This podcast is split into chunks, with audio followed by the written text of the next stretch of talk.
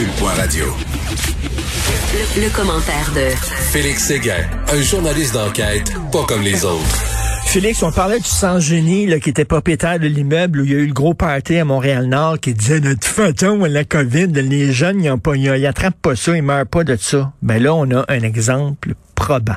Ben, ben, oui, et un triste exemple, euh, c'est euh, nos collègues du Journal de Montréal, Erika Aubin, qui euh, se sont penchés là-dessus.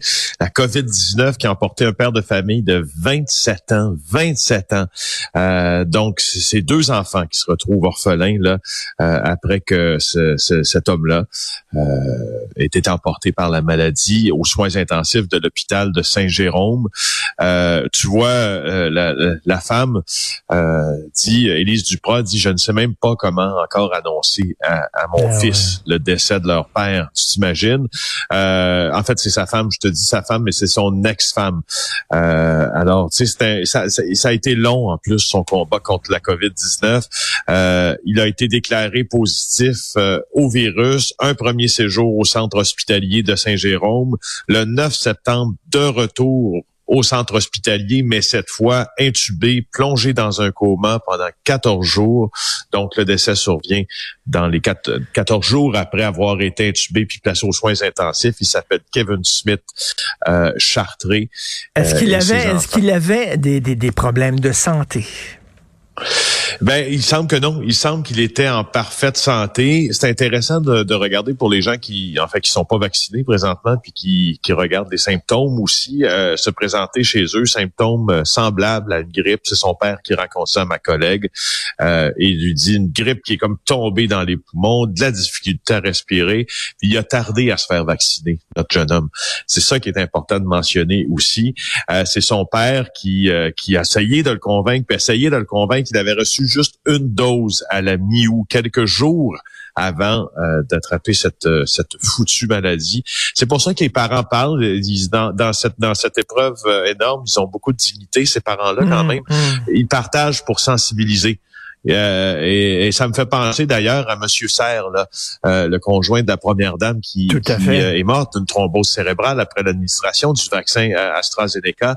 Des gens dignes dans l'épreuve qui partagent pour sensibiliser. Lui, ce qu'il dit, le père de cette nouvelle victime de 27 ans de la COVID, c'est faites-vous vacciner. La maladie existe. Ben oui, Kevin était en forme, en pleine santé. Il travaillait sur la construction. Ok, c'est une job physique, c'est une job difficile. Il travaillait là-dessus.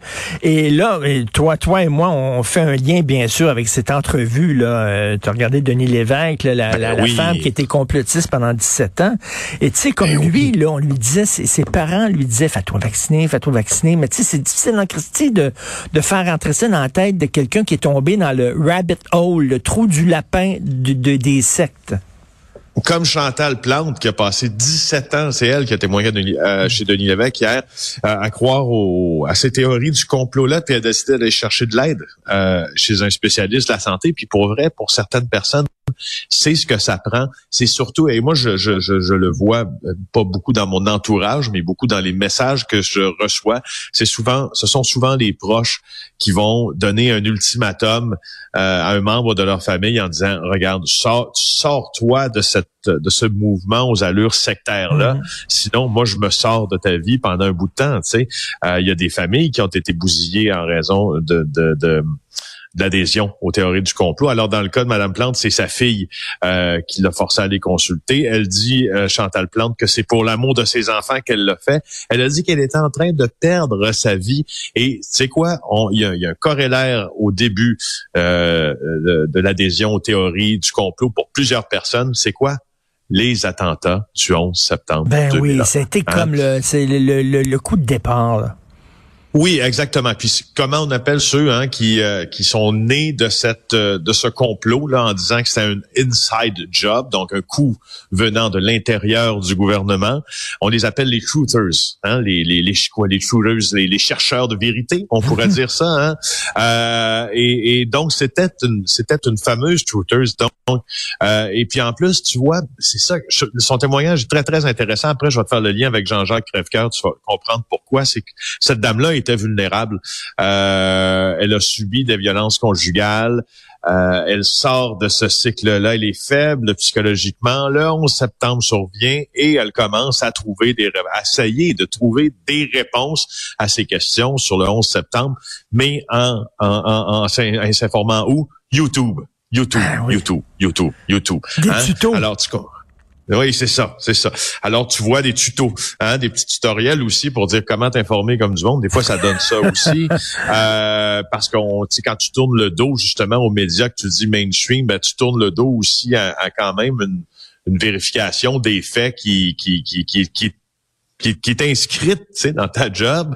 Alors, euh, t'imagines que là, ça a continué tout ça avec la COVID, avec tout le reste. Tu sais, quand t'embarques dans une théorie, t'embarques pas dans les deux. Non, non, puis le, pire, le pire, c'est qu'il y a des gens qui t'alimentent, il y a des gens qui te qui t'enfoncent plutôt que de sortir de là. Puis tu, tu pognais un air hier avec raison avec, sur André Pitre.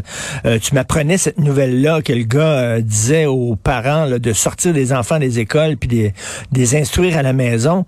Euh, là, on voit justement la photo, la gueule de champion d'André Pitre aujourd'hui, puis l'enseignante, entre guillemets, Carole Martel. Là. Euh, mmh. Tabarnouche, l'école, ça sert justement à extirper un jeune de son milieu toxique pendant huit heures pour qu'il puisse voir autre chose, apprendre autre chose. Mais là, t'imagines si les enfants ne socialisent pas puis sont poignés avec leurs parents complotistes à longueur de jour. C'est épouvantable. Et tu veux me parler de... Oui? Oui, ben je, oui, justement, mais je, je veux t'en reparler parce qu'il y a, y a une chose qui n'a pas été relevée, et là je m'en viens à crève-cœur ben justement euh, là-dessus. Il y a une chose qui n'a pas été relevée, c'est qu'André Pitre, là, donc le, propriétaire de cette école-là, là, qui possède Lux Média, si toutefois c'est véritablement un média, quand il ces dernières publications, là, moi, j'ai l'impression, là, il, il me renvoie l'image d'un homme qui est dans un genre de, délire un peu religieux, qui insère dans ses discours sans trop qu'on ne le voit certains versets de la Bible ou euh, tu sais moi Richard, je veux dire, je suis pas baptisé, je suis pas je suis pas le meilleur avec euh, je suis pas le meilleur avec la Bible puis les versets puis les, les, les tout ça, mais tu sais, en plus d'être une école qui est gérée par des conspirationnistes, tu as quelqu'un qui en est le propriétaire qui semble euh, être dans une grosse passe religieuse. Je voulais juste te le souligner. C'est pour ça que je veux te parler de crève-cœur. Parce que c'est pour ça que je veux te dire, tu sais, quand on est, quand je t'ai dit hier, j'ai déjà donné le numéro d'infosec, tu sais, à une personne. C'est vrai. Tu sais, Jean-Jacques Crèvecoeur, qui est la figure de proue probablement depuis des années de certains conspirationnistes. Je veux juste te rappeler euh, qu'en France, en 2012, c'est un vieil article euh, qu'on vient de ressortir là euh, du euh, sud-ouest, donc dans le sud-ouest de la France, bien sûr. Euh, la, la, mairie de Sainte en France a reçu en 2012 un courriel du ministère de l'Intérieur français qui voulait signaler la présence tout le week-end de Jean-Jacques Crèvecoeur à la 14e université de l'environnement et de la santé ben, euh, oui, parce que euh, euh, ce Belge-là, Crèvecoeur en question, qui se présente comme physicien quantique, philosophe, formateur, conférencier international, il était en 2012 déjà dans le collimateur de la mission interministérielle de vigilance et de lutte contre les dérives sectaires. Tu sais, alors, tu sais, il y a beaucoup de rapprochements qu'on peut faire. C'est juste ça que je veux te dire. Incroyable. Comment ça se fait qu'il est invité dans ce genre de, de, d'événements-là? Mais tu sais, tu, tu, tu, tu martèles ce clou-là souvent et tant mieux. Il faut le dire. Euh, il faut vraiment sensibiliser les gens aux dangers représentés par les complotistes et les conspirationnistes. C'est important. Justement. Alors, c'est pour ça qu'on en parle tant, moi et toi. Euh, des fois, on le fait avec un peu plus de, de, de, colère, mais en tout cas, je, je, c'est difficile de rester patient. Et en terminant, le Paul Mukandi, là, il est retourné chez lui, c'est ça, dans son pays? Ben, écoute, en tout cas, c'est ce les autorités, là.